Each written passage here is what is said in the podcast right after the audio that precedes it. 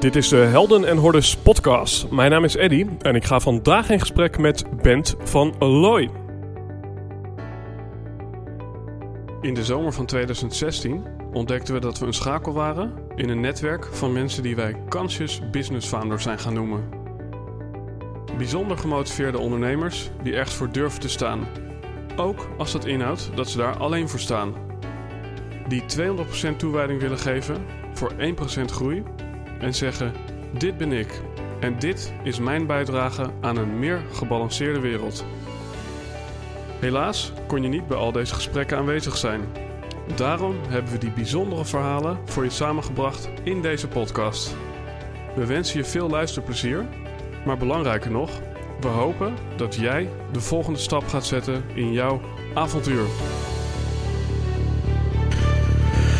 Beste luisteraar, je luistert naar een bijzondere aflevering van deze Helden en Hordes podcast. Bijzonder omdat ik voor deze aflevering ben afgereisd naar Amersfoort. Zoals je weet hebben wij een podcaststudio en nemen wij vanuit daar allerlei mooie gesprekken op. Maar voor deze aflevering eh, gooide ik de hele mikmak in een grote tas en stapte ik in de trein richting Amersfoort. Omdat ik de kans had om Bent van Looy te interviewen. Nou, ik kan je vertellen dat ik Bent van Looy al op mijn lijstje had staan bij het ontstaan van deze podcast.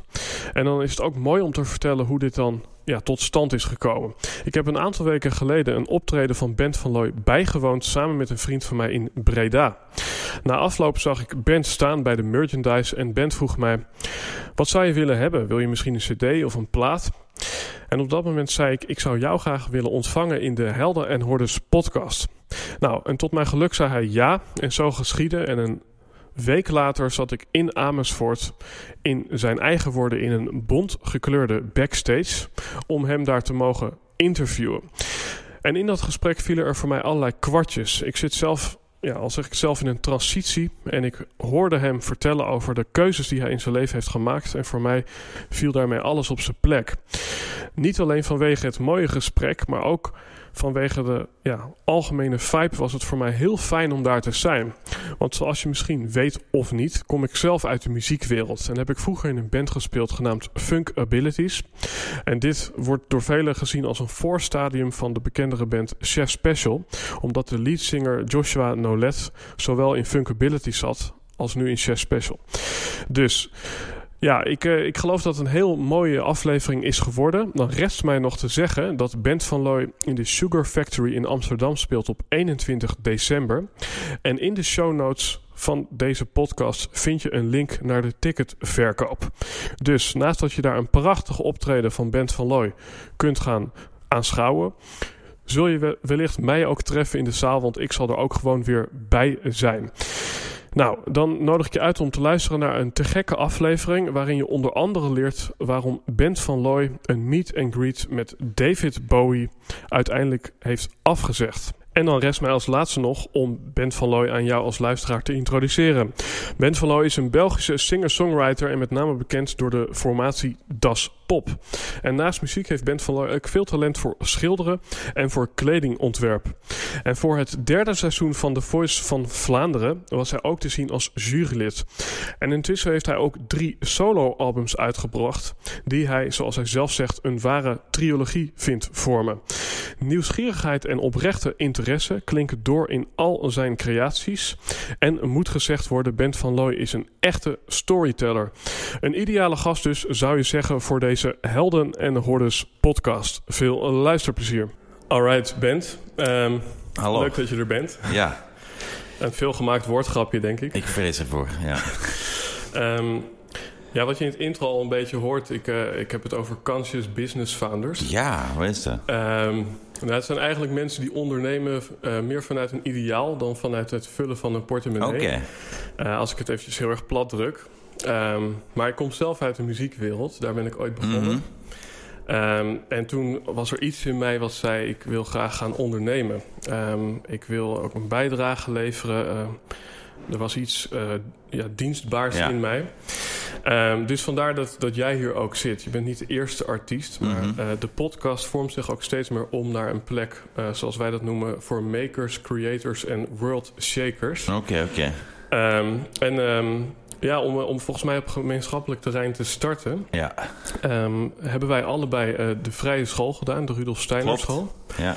Ehm, dus de- dat vond ik al eh, meteen even leuk om eh, aan te raken.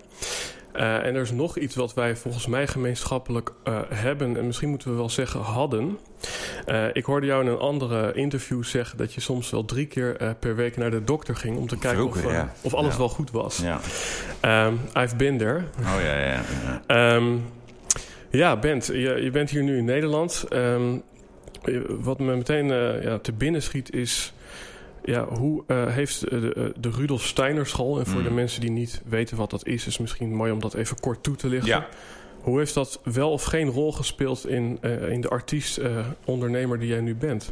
Dat is een heel moeilijke vraag, want ik heb nergens anders op school gezeten. Eh, dus eh, de Rudolf Steiner School is een school gebaseerd op een filosoof-denker, Rudolf Steiner, die, die eh, een ander soort van, van schoolstig, ik denk rond een fabriek, rond een tabaksfabriek, eh, had hij voor de, de kinderen van de werknemers een eerste versie daarvan opgericht, denk ik. Oké, ik, hoor, ik hoor ook nieuwe dingen. Ja, ja. Eh, en dat, dat, dat is dan steeds uitgebreid. Ehm, en mijn tante ging in de jaren 50 al naar de eerste Steinerschool in België. Dus dat bestaat al wel lang. Wow. In België en Nederland zijn er veel. In Frankrijk zijn er bijvoorbeeld minder. Ehm, en en het, is, het is een soort alternatief eh, eh, eh, opvoedingssysteem dat los vast vertrekt vanuit de antroposofie. eh, en, en, ja, dus de filosofie van die Rudolf Steiner. Eh, dat wil zeggen dat er veel aandacht besteed wordt aan, aan verhalen vertellen. En van daaruit zeg maar de, de lessen geven. Nu, natuurlijk in de middelbare school wordt dat allemaal eigenlijk heel normaal. Want je moet ook gewoon die normen halen. Dus dan heb je ook gewoon fysica en wiskunde en dat soort dingen. Maar in de lagere school is het toch een, een heel andere sfeer. Ook een beetje beschermd. Veel aandacht voor muziek, voor schilderen, voor toneel, voor, voor al dat soort dingen. Eh, en, en dat zijn wel zaken die ik heb opgepikt of waar ik blij over was, waar ik goed in was. En in die Ja. zin heeft die school misschien wel een invloed gehad op, op wie ik geworden ben. Eh, mijn broer bijvoorbeeld zat daar ook. Mijn moeder gaf er les, dus dat was echt wel een heel bewuste keuze. Ja, ja. We moesten iedere dag om zes uur opstaan eh, en aan de, aan de straatkant staan om dan een half uur, 40 minuten, 45 minuten naar Antwerpen te rijden om aan de hele andere kant van de stad eh, naar school te gaan. We werden dan opgepikt door een andere juf of zo. Dus dat was echt wel een, een, eh, belangrijk voor mijn ouders dat we daar naartoe gingen. Mijn broer Ja. is daar op zijn negende gillend weggelopen. Dat was helemaal niks voor hem. Maar ik ben blijven zitten tot, het- tot op het einde. Ja, interessant. En je zegt eigenlijk van nou, ik, ik heb geen referentiekader in die zin. Dus ik Mhm. weet ook niet wat het mij heeft gebracht.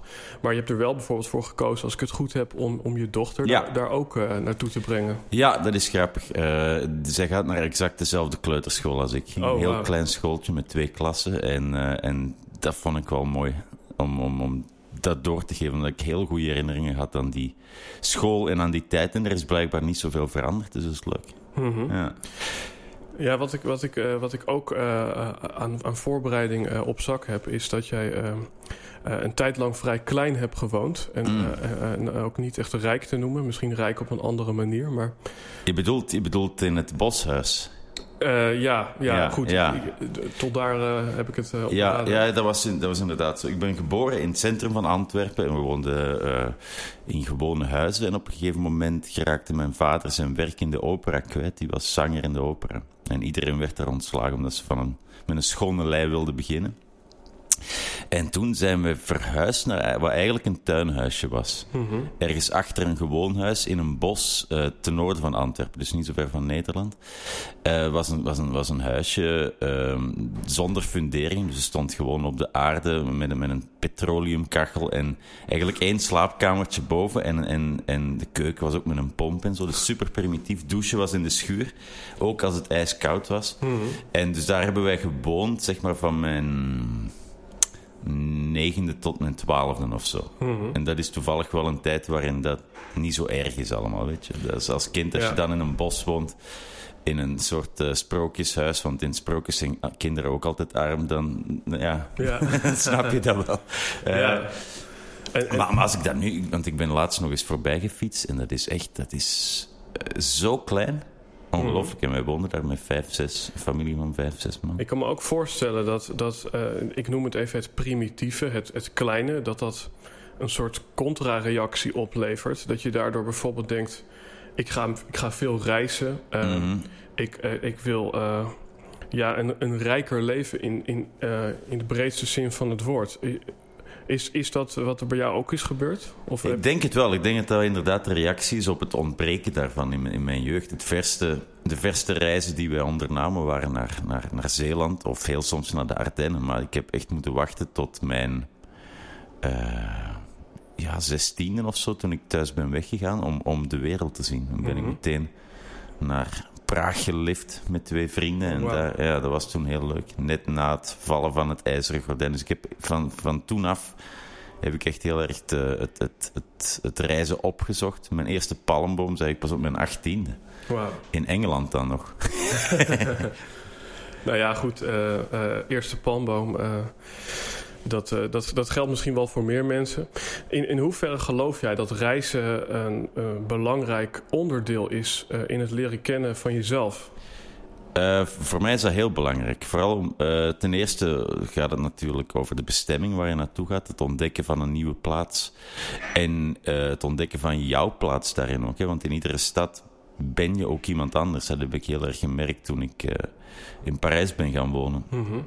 dat was eigenlijk een alweer een volledig schone lei. Hmm. Waar, waar, waar je aankomt als een soort van onbeschreven blad in een nieuwe situatie. Uh, niemand weet wie je bent, niemand kan het iets schelen wie je bent. En je mhm. kunt eigenlijk een soort van, van nieuw verhaal schrijven, jezelf ja, veruit vinden. Uh, en en, en, en in Parijs heb ik dat op een bepaalde manier gedaan. Ik heb met als pop ook in Londen gewoond en daar doe je dat op een heel andere manier. Mhm. dus, dus het is heel, heel aangenaam om, om te zien hoe zo'n omgeving eigenlijk jou, jou gaat bepalen ten dele. Ja. Ik vind het interessant. Ik, ik uh, ben uh, zojuist uh, teruggekomen uit Israël. Oh ja. Um, daar heb ik ja, natuurlijk allerlei geloofsovertuigingen onder één paraplu ja. gezien. en de reactie die het reizen mij ook heeft opgeleverd. Ik ben ook naar Japan geweest, ik geloof mm -hmm. je ook. Um, dat, dat ik daardoor misschien wel dichter bij mezelf kwam. Ja. En tegelijkertijd ontstond er iets waarin ik steeds minder goed wist uh, welke kant ik op wou. Ja. Omdat ik eigenlijk zag van ja, de ene die staat vol overtuiging uh, voor geloof X, de ander staat vol overtuiging voor geloof Y. Waardoor je eigenlijk steeds, de, de waarheid wordt steeds vloeibaarder. Als, als je snapt. Ja, ja en, en uiteindelijk uh, is, het, is het eh, dat is natuurlijk niet strikt genomen waar, maar al die, die religies komen wel uit een soort vanzelfde pot ooit. Ja. Er is een andere verpakking omheen gegaan. Mm -hmm. Maar in, in, in C zijn er vaak dezelfde verhalen die ergens van elkaar zijn afgeweken. Mm -hmm. um, dus dat vind ik zo absurd, inderdaad. Dat je, ja. dat je niet kunt zeggen: oké, okay, dit herken ik wel. Maar we hebben er zo'n draai aan gegeven. Um, en zeker in Israël merk je dat heel erg. Hè? Dat, dat, dat, dat echt, echt gebouwd op laag na laag na laag van beschaving. Er zijn die, die um, overheersers geweest. Of die, dat, mm -hmm. dat, is, dat is zo'n complexe lasagne van, van, uh, van, uh, van geschiedenis eigenlijk. Dat, ja. dat, dat voel je daar heel erg, dat is waar. Maar wat, wat wou je zeggen? Wat, wat deed dat? Nou ja, um, uh, je hoort vaak van um, wie afstand neemt van zijn plek waar hij misschien altijd is geweest, die uh, komt terug en weet wat hij wil. Ja. Um, en, en mijn ja, hypothese is dat het misschien juist ook wel andersom kan zijn. Mm -hmm. Dat je juist steeds meer terugkomt als een leeg blad, omdat je steeds opnieuw inderdaad. Ja. Jezelf uitvindt. Ja, ja. Is er één verhaal wat, wat, wat, wat, wat Bent van Looy is? is? Is er één rode draad, als je het daar dan toch over hebt, -hmm. uh, onder alle activiteiten en specialiteiten die jij, uh, die jij uitoefent in het dagelijks leven? Um, er is wel een soort uh, drijfveer die al die, al die uh, activiteiten bindt. En dat is eigenlijk een, een soort mengeling van nieuwsgierigheid en misschien ook zin hebben om dingen te proberen en daardoor ook wel hoogmoed, weet je. Als, uh, als iemand me zegt van, hey, zou het niet leuk zijn om een, een, uh, een podcastreeks te maken over filmmuziek of zo. Mm -hmm. Ik ben nu niet de grootste filmmuziek-expert, maar ik denk van, ja, mm, ik ga het toch proberen. Mm -hmm. En, en dan, dan doe ik het wel heel geconcentreerd en goed en... en en komt er iets uit. Maar, en hetzelfde, hetzelfde geldt voor, voor muziek of voor schilderen mm -hmm. of voor mijn televisiewerk. Dat zijn eigenlijk allemaal aftakkingen waar je ofwel in kunt gaan ofwel gewoon rechtdoor kunt lopen op, op, op je veilige pad. Maar ik vind, Ja. ik vind het leuk om, om wel te zeggen: van, Weet je wat, ik ga dat proberen. Ik ben heel benieuwd wat, wat dat is. En, en dat is een strategie die mij ehm, wel blij maakt. Ja. Mhm. Want ik kan me voorstellen dat het, het is ook een soort. Je, je hebt eigenlijk een excuus. Dus stel dat iemand jou ooit bekritiseert op, ik noem even wat, je mode. Dan kun je zeggen: Ja, hallo, maar ik ben ook geen fulltime eh, modeman. Ik ben, ah, nee, ik nee, ben nee, ook nee. een Nee, muzikant. nee, nee, nee. Nee, in tegendeel. Want ehm, ik wil echt.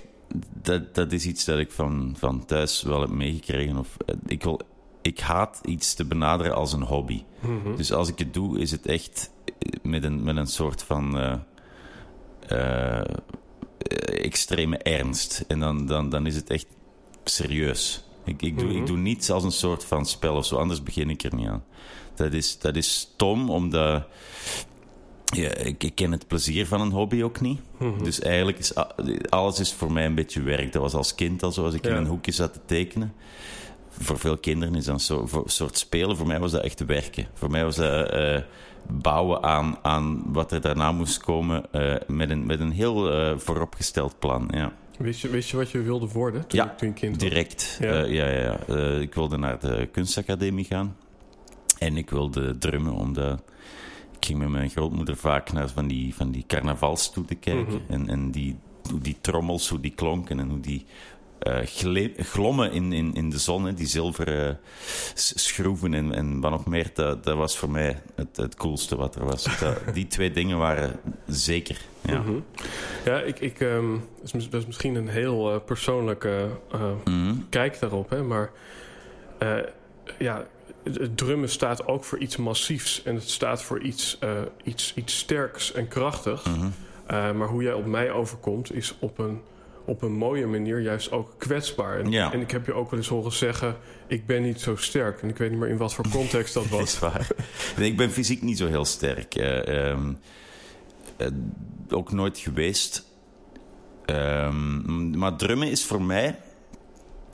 Eigenlijk, ik, ik benader de drums niet vanuit een ritmisch ehm, oogpunt. Ik, ik, ik, ik drum eigenlijk al zingend meestal. En, en, en ik drum als een melodie bijna, denk ik. Ehm, voor mij, ik ken, ik ken veel drummers, die zijn echt, echt eh ritme mensen of, of Mhm. houthakkers Ik, of ik, wat dan ik ook. hoor dat nu ook terug, want ik heb nu My Escape in Ja, mijn ja, ja. Dat is bijna een soort swing, die drum. Ja, ja, Ja. ja. ja, Ik, ben niet, ik ben niet iemand die tot vier telt en die je dan moet volgen of zo. Dat, dat niet. Nee. Nee. Ik- Even een klein stapje terug. Je, je gaf aan van... eh, voor mij is er altijd een bepaalde ernst geweest. Ik ben ook... Ja, er zit altijd een stukje werk ook in, in, in alles wat ik doe. Ja. Zit er daarmee ook een stukje... eh, dat, eh, er wordt wel gezegd van... Er zijn mensen die fo- focussen vooral op het resultaat.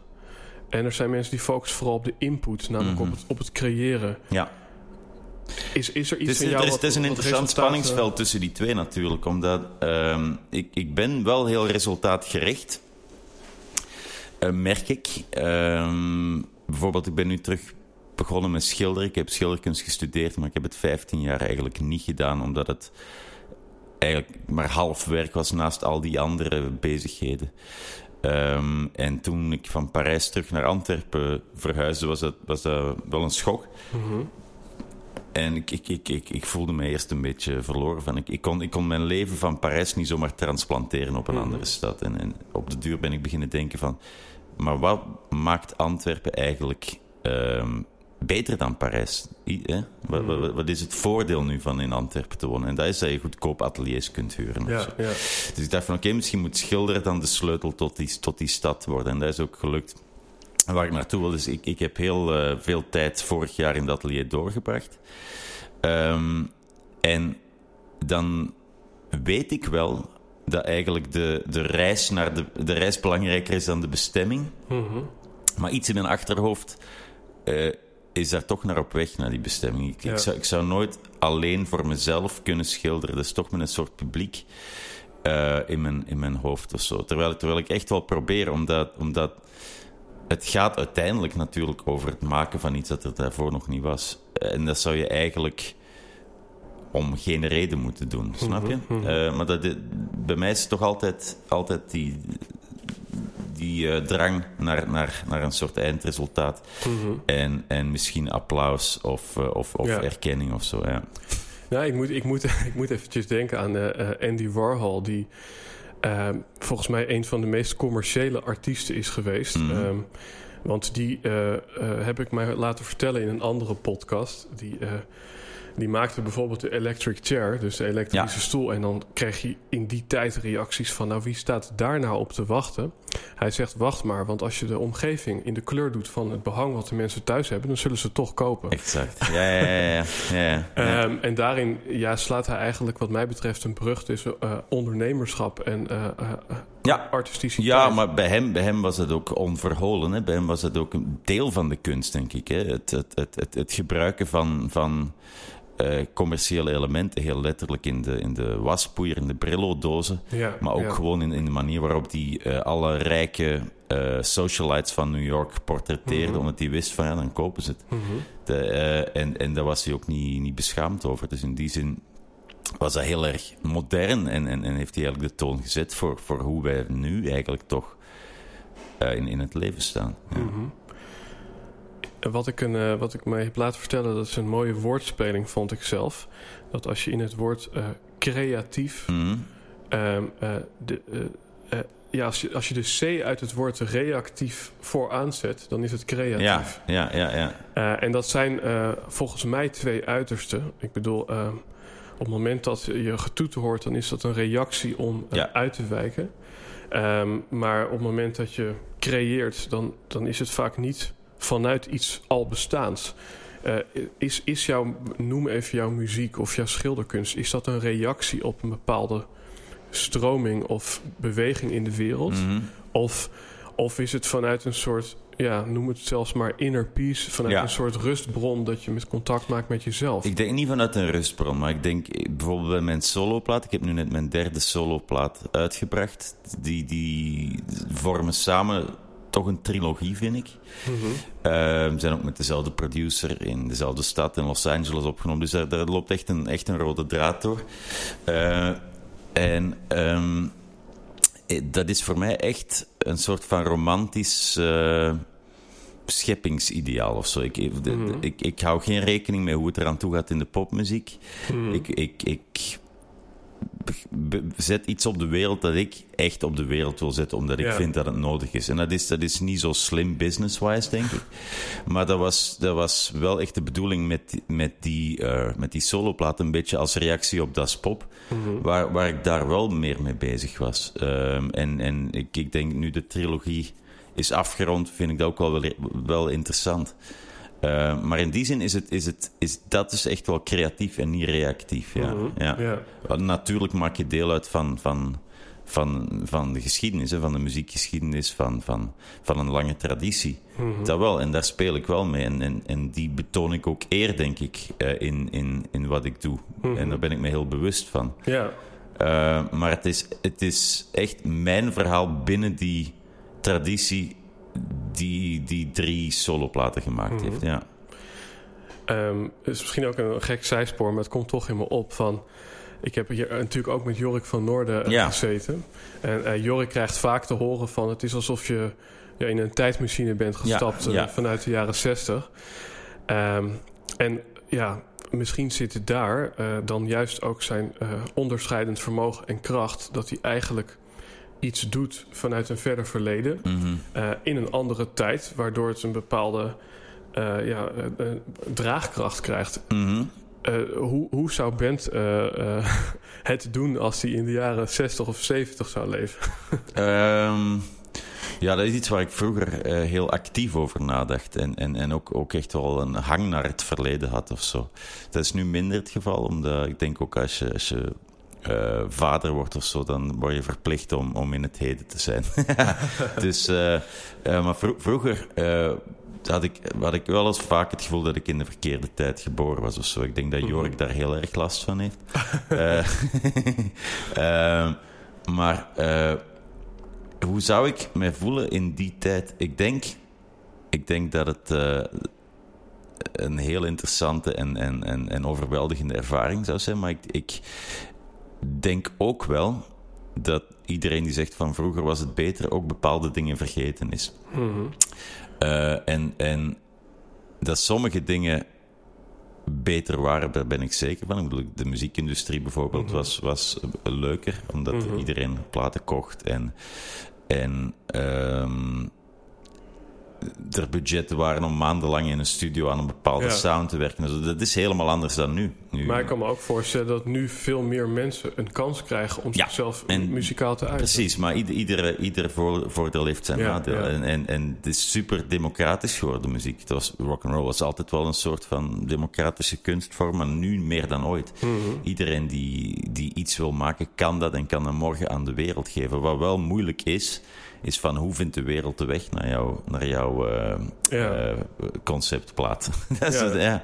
Dat, is, dat is moeilijk. Ehm, en en dat, daar had je vroeger dan die gatekeepers, die, die, die bepaalden van oké, dit is wat de wereld dit jaar zal horen. En dat was ook. Toen, toen Thriller van Michael Jackson uitkwam, was dat gewoon de plaat waar iedereen eigenlijk samen naar luisterde. Eh, er was een, een, een, een soort van ehm, elite, denk ik, die zei van oké, dit, dit is wa- eh, wat er op de agenda staat. En iedereen volgde dat. Mhm. Want er waren twee tv-zenders, iedereen keek naar dezelfde programma's. Wat, wat, wat natuurlijk een zekere armoede is, maar, maar ook wel een rijkdom, rijkdom omdat je een, een gemeenschappelijke ervaring creëert. Ja. Ja. Want, want eh, dat is inderdaad ook hoe ik het ervaar. Dat er een soort. Nou, dat we eigenlijk als mensheid steeds meer van collectief naar individualistisch zijn gegaan. Mhm. Eh, ja, dat biedt dus ruimte om ook jouw je persoonlijke eh, Ja. eh, draai aan het leven te geven. Ehm, dat is misschien ook wel weer een mooi bruggetje. Ehm, wat, eh, wat, wat bij Jorik van Noorden zichtbaar is geworden... dat hij natuurlijk is gestart met de hype. Mhm. Vanuit een collectief zou je kunnen zeggen. Een naam waar, waar ze allemaal onder schuil gingen, alle bandleden. En toen werd de naam Jorik van Noorden. En, trad, Ja. en trad hij eigenlijk uit als solo-artiest. ja. Eh, diezelfde beweging zie ik ook bij veel ondernemers die ik heb gesproken, die dan misschien wel inclusief ikzelf de Mhm. bedrijfsnaam een beetje loslaten en op latere leeftijd opstaan als individu. ja, En, en die, die movement heb jij misschien bewust of onbewust ook gemaakt. zeker. Heel bewust zelfs, ja. Ehm, ik was enorm into het idee van het collectieve toen we met Das Pop begonnen in, in 1998. Ehm, we waren echt, echt een, een democratische groep die samen schreven, die ook alle rechten keurig verdeelde, zelfs al had er iemand niet aan meegewerkt of iemand had de hele song geschreven. Dus echt een soort echt commune. Al het geld dat verdiend werd, ging terug in de groep. Daar werd een studio meegebouwd, instrumenten meegekocht. Eh, en, en, en het individu had eigenlijk heel weinig plaats in dat pop. Dat was voor mij niet heel eenvoudig, omdat ik Mhm. altijd wel ehm, ja, heel individua- individualistisch geweest ben. Eh, maar maar ik, ik wist dat opzij te cijferen, omdat ehm, het ideaal was, was zo groot en zo belangrijk. Ja. Ehm, en na jaren zo geleefd te hebben en, en echt bijna in een soort commune geleefd te hebben, was, was het, het op pauze zetten van dat pop voor mij ook echt een soort van ehm, kans om, om, om het alleen te doen en, en, om, en om eindelijk zelf de beslissingen te nemen. Mhm. Eh, en, en, en ook zo, zo, zo soeverein eh, als, als muzikant, maar ook als ondernemer, eh, ook als mens, mezelf opnieuw te definiëren. En, en dat, was, dat was een heel belangrijke fase. Dat is nu echt wel gebeurd. Mhm. En, en, en ik denk, nu, nu zou ik misschien makkelijker terug in groep, in groep werken, zonder terug echt te gaan naar dat, naar dat super Mhm. communale, want dat, dat, dat, dat past bij die levensfase. Maar dat, ik denk niet dat iemand dat nog eh, zou Mhm. willen op dit ogenblik. Ik eh, sprak een, eh, een neurowetenschapper. Ja, En die zei dat als je kijkt naar de charts, en dan kijken we eventjes naar het verleden. Dus ja, bijvoorbeeld het album van de Beach Boys en de Beatles, die al heel lang bij Rolling Stone op nummer 1 staan. ja, Dan eh, gaf hij aan eigenlijk alle muziek eh, die het op lange termijn eh, volhoudt in de charts. is gemaakt door mensen tussen de 20 en 30 jaar Ja. oud. ja. Is, is dat iets waar jij in gelooft of vind je dat eh kolder? Mm, ja, nee, dat is wel zo. Maar dat heeft, dat heeft ook te maken met, met, met de bewijsdrang die je hebt in die levensfase. hè. De, de, de, de drang die er is om jezelf te definiëren, om jezelf op de kaart te zetten, om te zeggen van kijk eens wat ik kan. Mhm. En, en je- dat zijn ook de jaren waarin je daar tijd voor hebt en waarin alles op het tweede plan kan. Mhm. Eh, t- eh, en, dat, en dat ideaal eh, echt gevolgd kan worden. De realiteit is nog niet zo belangrijk. Je, je, je, je bent gelukkig met misschien minder materiële middelen. Je, ehm, ja, die, je eh, denkt ook zwart-witter, Mhm. eh, minder genuanceerd. En, en dat, dat stelt heel getalenteerde mensen ook in staat om, om, om voor de 100, volle 100 procent eh, ja, daarop in te gaan en, en, en- Ja. en die dingen te maken. Dat denk ik wel. Ja, ja, dus je, je kan soort van inderdaad een kleur aannemen en dan word je misschien op een gegeven moment wat vloeibaarder. Of, Wel, ja, ik, ik, denk, ik, denk dat je, ik denk dat de realiteit je wel inhaalt op een bepaald moment. En dat is ook goed. En, en eh, dat, kan, dat kan hard aankomen soms. Eh, maar, maar voor mij eh, is, het, is het ook een soort bevrijding. eh, dat je verplicht wordt om jezelf te relativeren. En, en dat de waarheid misschien toch niet de, de waarheid met de grote W is, maar een waarheid. Mhm. Ik was, ik was verschrikkelijk drammerig toen ik, toen ik met dat spot begon op mijn 223. was heel dogmatisch in, in hoe ik dacht dat het allemaal moest en, en, en wat waardevolle popmuziek was. En heel ehm, judgmental ook over mensen die een andere weg volgden. Ehm, ja, echt zo'n soort van, bijna een soort van kruisvaarder voor mijn versie van popmuziek of zo. Ja, ja, ja. Ja, ja het, het, het doet me denken aan, eh, aan een film, eh, The Educators, die ik ooit heb gezien. Waarin eigenlijk jonge activisten eh, inbreken bij rijke, nou, re- rechtse lui, zeg maar. Mhm. om vervolgens al het meubilair op zijn kop te zetten en een brief Ja. achter te laten: U bent te rijk.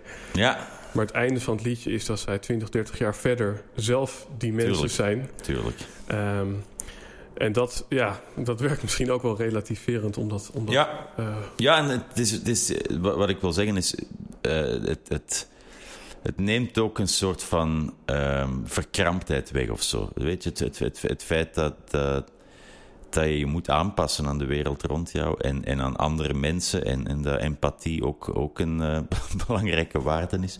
Ja, de, in die zin ben, ben ik er wel van overtuigd dat je echt kunt veranderen. Mensen zeggen je bent wie je bent en dat Mhm. blijft zo. Maar ik, als, als ik de band van 1999 of 2000 zou tegenkomen, zou... eh, dat zou eh, potje ja, matten. exact. Is, is de band eh, artiest, is dat een andere band als de band die, die, die thuis is? Nee, nee, ik ben. Dat, dat is ook. ehm, misschien vervelend voor, voor bijvoorbeeld mijn vrouw of, of mijn dochter, dat weet ik niet. Maar ik ben, ik ben eigenlijk altijd. één en hetzelfde ding. Of ik, nu, of ik nu aan het werken ben of ik ben thuis, dat, dat, dat, dat is eigenlijk hetzelfde. Ik vind het heel moeilijk om, om de knop om te draaien of zo. Mhm. Ik weet ook niet hoe dat zou moeten. Als, we- als we even kijken naar dat stukje eh, van, nou ja, goed, op een gegeven moment word je misschien eh, iets minder stellig en eh, gaat een, het, het rebels er een beetje vanaf. I- a- Als jij nu kijkt, en dan ga ik het niet hebben over doelen, maar meer Mhm. over, over dromen. Ja, Dus zijn er, want ik heb je ook wel eens horen zeggen dat je vrij dankbaar bent voor het leven wat je nu Ja. hebt, hebt gehad tot Ja. zover. ja. Zijn er nog dromen waarvan je denkt, als, als ik daaraan denk, dan ga ik echt aan? Eh, het is grappig. Ik ben, ik ben op dit ogenblik echt in een fase gekomen. Eh, ik, ik, ik vermoed dat het een soort van midlife crisis is of zo. Maar dat, maar dat ik al die dingen wel in vraag aan het stellen ben. Ik, eh, ik heb inderdaad misschien twee jaar geleden gezegd van... Dit is echt het leven dat ik wil. En het mag voor mij zo doorgaan. Altijd groter en beter wel. Maar, maar ik ben heel dankbaar voor alles wat ik al heb gedaan. Dat is ook wel zo. Mhm. Ehm, maar ik, ik, ik, ja, het is een heel interessant eh, moment heb je mij hier eh, achter de microfoon. Omdat, ja, ik, ik, ik, ik ben daar heel erg mee bezig van, van hoe definieert wat je doet, wie je bent en dat soort Mhm. dingen. Ehm, en ik merk dat ik dat echt nodig heb. Zo die, die drive van, van het volgende project en, en, en daar dan hard in gaan en, en, en voor de rest kijken of er daar misschien nog een tv-programma te maken is of, of, ja, of ik kan meedoen aan een groepstentoonstelling. Ik, ik ben, dat is hoe ik altijd in elkaar heb gezeten en hoe ik eigenlijk ook geprogrammeerd ben. Eh, maar ik merk dat, als, als er iets tegen zit of zo, dat, dat ik daar niet voldoende tegen bewapend ben of zo. Of dat, dat, dat, dat, dat, dat- ja, ik weet niet of, of, of ik me duidelijk uitdruk. Nee, Eh, maar, ik krijg er een beeld bij. ja, ja. ehm, dus nee, dat is heel interessant. Eh, ik, ik, ik denk dat het belangrijk is dat ik een soort van ehm, plaats vind die minder hangt aan, aan, het, aan, aan het resultaat van, van al die grote eh, dromen en projecten waar ik mee bezig ben. Eh, ik denk dat er, dat, ja, dat, dat, dat op dit ogenblik op de agenda staat. Ben jij iemand die, die ook veel absorbeert in de vorm van eh, het lezen van boeken of het kijken naar helden of, of Mhm. documentaires? Ja. En, en kan dat ondersteunend zijn in, in zo'n proces? Zeker, zeker. Ehm, ik, ik, ik lees heel veel. Ik ben, ben altijd met een boek bezig. Maar ik luister ook veel naar podcasts. Bijvoorbeeld, daar, daar, daar daarnet eh, zat ik in de auto naar een podcast te luisteren. En die eh, had het exact over waar ik nu over aan nadenken ben. Dus dat- dat kan echt eh, een, een, een goede zin in een roman of een zin in een podcast eh, kan, kan eigenlijk alles, alles in een andere context plaatsen en, en, en, en duidelijkheid brengen. Ja. Het is misschien een, een filosofische uitstijger dit, Mhm. maar er komt een quote of een, een zin van een Taoïst in me op die zegt: Eerst waren er bergen en rivieren, toen was alles energie en toen waren er weer bergen en rivieren. En dat als, als het ware het proces is van een mens die eerst heilig gelooft in die bergen en rivieren Ja. en daar van alles mee wil en doet en zich aan associeert. En op een gegeven moment komt hij in een staat van uitzoomen, kijkend over zijn eigen leven. En dat het allemaal inderdaad maar een verhaal en, en niet het ja, verhaal ja. is. En dan vervolgens onder die hoedanigheid weer terugtreedt. En dan moet ik ook eventjes denken aan... ehm, Over rivieren gesproken. ja, ondertussen... Ik hoor erin op de achtergrond.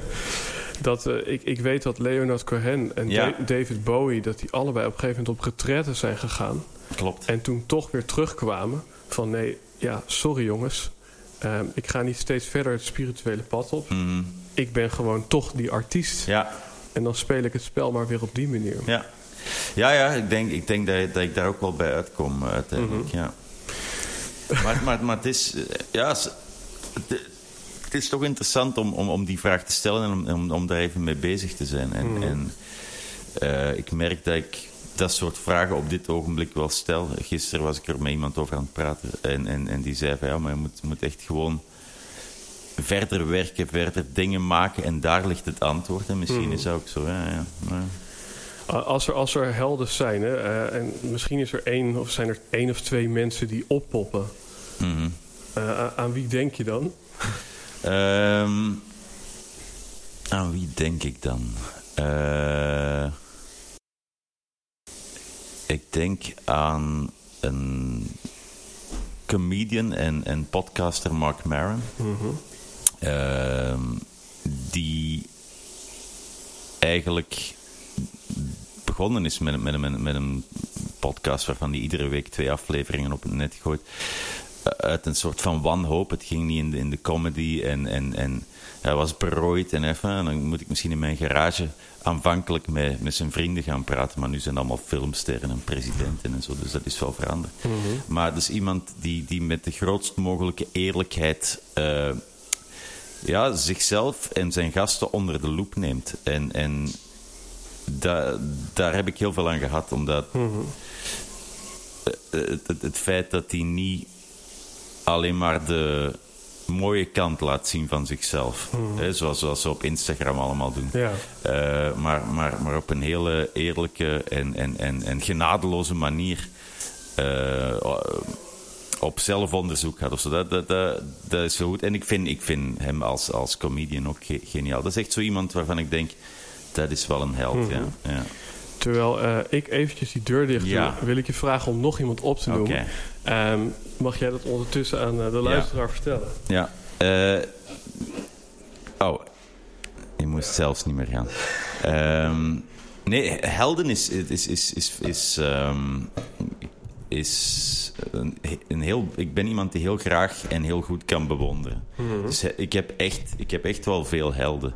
Ehm, ik, ik, ooit, ooit werd mij gevraagd of ik David Bowie wilde ontmoeten. Mhm. Dat kon. En ik heb toen gezegd, nee, dat wil ik niet.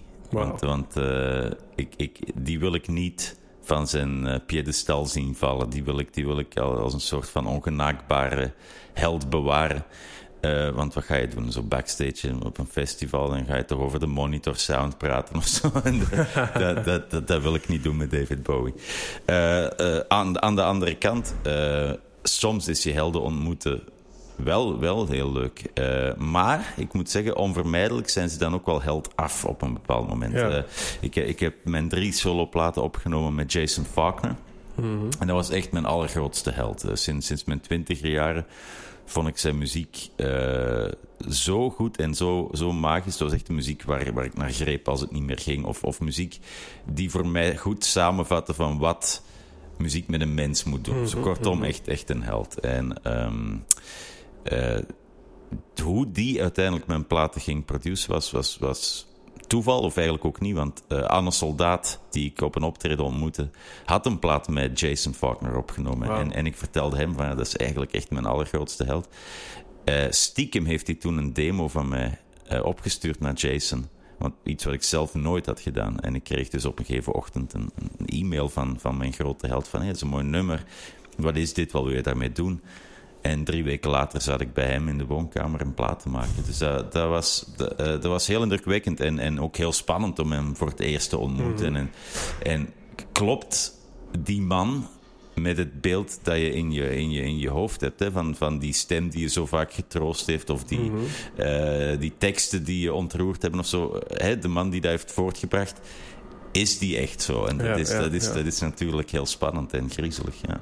Ja, want eh, eh, de reden, je zit hier in de Helden en Hordes podcast. eh, eh, ja, er, er is een boekje geschreven en dat zegt over, over dit vraagstuk wat je zegt bij jezelf. Ehm, dus zojuist heb jij een, ja, een, een blauwdruk eh, afgegeven van eh, de band van Looien op, eh, wat is het vandaag? Op 16 november eh, Hoezo? 2008. nou ja, goed. ehm, eh, eigenlijk zijn de, de dingen die in een ander dus opnoemt... Die, Ja. die resoneren automatisch met iets wat in jouw eigen veld ligt... ofwel in jouw Waarschijnlijk, ja, ja, potentie. ja. En, Ja, en dan, eh, dan is het voor jezelf misschien leuk om dan even terug te kijken van... Hey, wat heb ik allemaal gezegd? En, Ja. en, en klopt dat? Ja, ja. En ehm, wat ik ook nog wel een mooie brug vind, is dat je zegt van nou, zo'n Bowie wil ik niet ontmoeten, omdat dat misschien een stukje romantiek weg, Ja. weghaalt.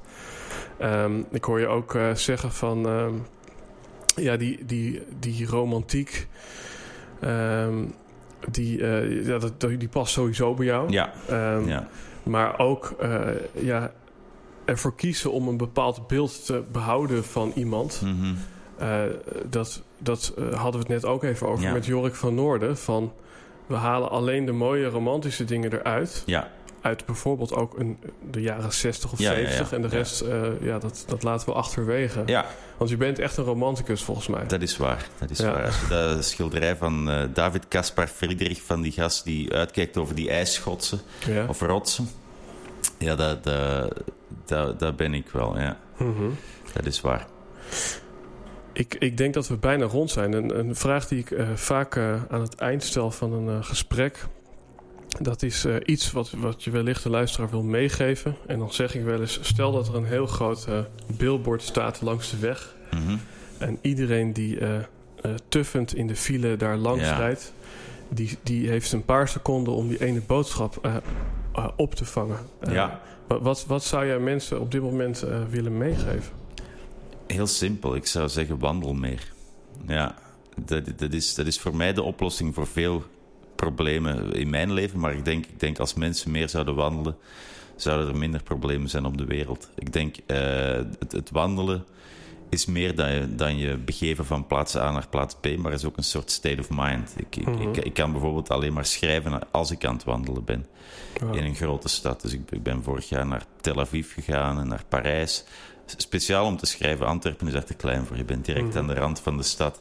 Dus op het moment dat je misschien een idee krijgt, ben je al klaar. Dus ik moet, ik moet een, een, een iets groter eh, speelveld hebben. Maar dat is, dat is iets in de beweging van het wandelen iets in het anders gaan denken of, of, niet, meer, of niet meer denken, die mij in staat stelt tot het maken van dingen die daarvoor niet bestonden. Uh, en, en die leegte of die stilte, want het is geen stilte, je gaat ook op in het rumoer van de stad en zo, maar, maar die, um, ja, hoe moet ik het zeggen, misschien bijna onthechte staat van zijn, waar je veel minder gefocust bent, veel minder bewust, maar echt gewoon een soort van bewegend element tussen alle mhm. andere bewegende elementen. Dat is waar de bijzondere dingen bedacht worden en kunnen gebeuren voor mij. en, en, en, even praktisch, is dat dan, schrijf je dat dan op of uh, spreek je het in? Of, ja, ik schrijf, ik, vroeger had ik zo'n zo'n opschrijfboekje, maar als het dan kwijt is, wat op een gegeven moment gebeurde, ben je natuurlijk een jaar van je leven kwijt. Zo, dat, is, dat is verschrikkelijk. Gelukkig zijn er nu uh, iPhones. En een, van, mhm. een, van, de mooie dingen aan de iPhone is dat je een voice recorder hebt. Dus als je een melodie gevonden hebt, kun je gewoon mhm. even influiten. En je hebt er ook de Notes app waarin je gewoon kunt tekst schrijven. Dus, dus eigenlijk is daar heel, heel, heel makkelijk snel vast te leggen. Ja. Maar zoals je dat nu beschrijft, is het bijna ook iets, iets, iets therapeutisch. Uh, want uh, vaak kan het je bijvoorbeeld ondersteunen om een dagboek bij te houden. Maar ik kan me voorstellen in het maken van teksten dat je mhm.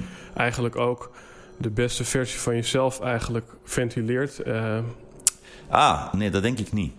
Uh, want dan zou het, dat zou je kunnen doen. Mm Maar ik denk dat het belangrijk is, en daar komt de held Mark Maron weer voorbij, om, om, om ook jezelf genadeloos neer te schrijven of zo. En ik denk, ik denk als, je, als je alleen maar de mooie kanten laat zien, dan kan je geen interessante platen maken of, of boek schrijven of, of schilderij maken of wat dan ook. Ja, ik, ik vind het grappig. Ik heb uh, toevallig net een artikel gelezen en waarin eigenlijk de, de, wetenschappelijke ondergrond van alles wat jij nu zegt, ja. namelijk dat als je wandelt, dan gaat er ook bijvoorbeeld meer bloed naar, ja. naar je hoofd. Ja. En daardoor is het ook zo dat je hersenen beter functioneren. Dus nou ja, goed. Um, ja, uh, mooi bent. Ik, uh, ik ben heel blij dat ik jou uh, heb mogen ontmoeten. We hadden het net over helden. Moet je die wel opzoeken? Hmm. ik heb het risico genomen. want jij stond op mijn lijstje om voor mijn podcast te interviewen al ja, in den beginselen van wow. het ontstaan. Um, ja, ik ik denk dat we een hele eh, mooi document gemaakt hebben met elkaar. Mm wat, uh, wat wellicht misschien ook door jou nog ja. Ja, over een jaar teruggeluisterd kan worden om, om jezelf te definiëren. Dus daarvoor heel veel dank je wel. Jij ook. Alright, dus voor de luisteraar, um, mocht je um, hierover mee willen praten, dan hebben wij een Instagram tegenwoordig. En we hebben een Facebookpagina, Helden en Hordes. En dan vraag ik even aan jou, Bent. Um, is er een plek als mensen misschien iets aan jou willen vragen of met je in contact willen komen, waar, waar zou je ze dan naartoe willen verwijzen? Al die dingen. Uh, Instagram, Facebook. Ik ben niet zo'n Facebooker, maar dat kan ook. of, mhm. of, op Twitter kun je ook gewoon uh, iets vragen en dan dan antwoord ik meestal wel. Want we zijn hier op dit moment uh, op de plek waar je ook samen met Tim Knol een optreden gaat doen. In Amersfoort in een bontgekleurde backstage. Ja, um, uh, het nieuwe album is waarschijnlijk ook gewoon te vinden via al die linkjes. Zeker, ja. Het heet Yours Truly. Um, en, en het wordt in Nederland zelfs meer gestreamd dan in België. Dus goed bezig. Blijven wow. gaan, zou ik zeggen. Ja. Nou ja, misschien is het in mijn podcast dan voor nu even andersom.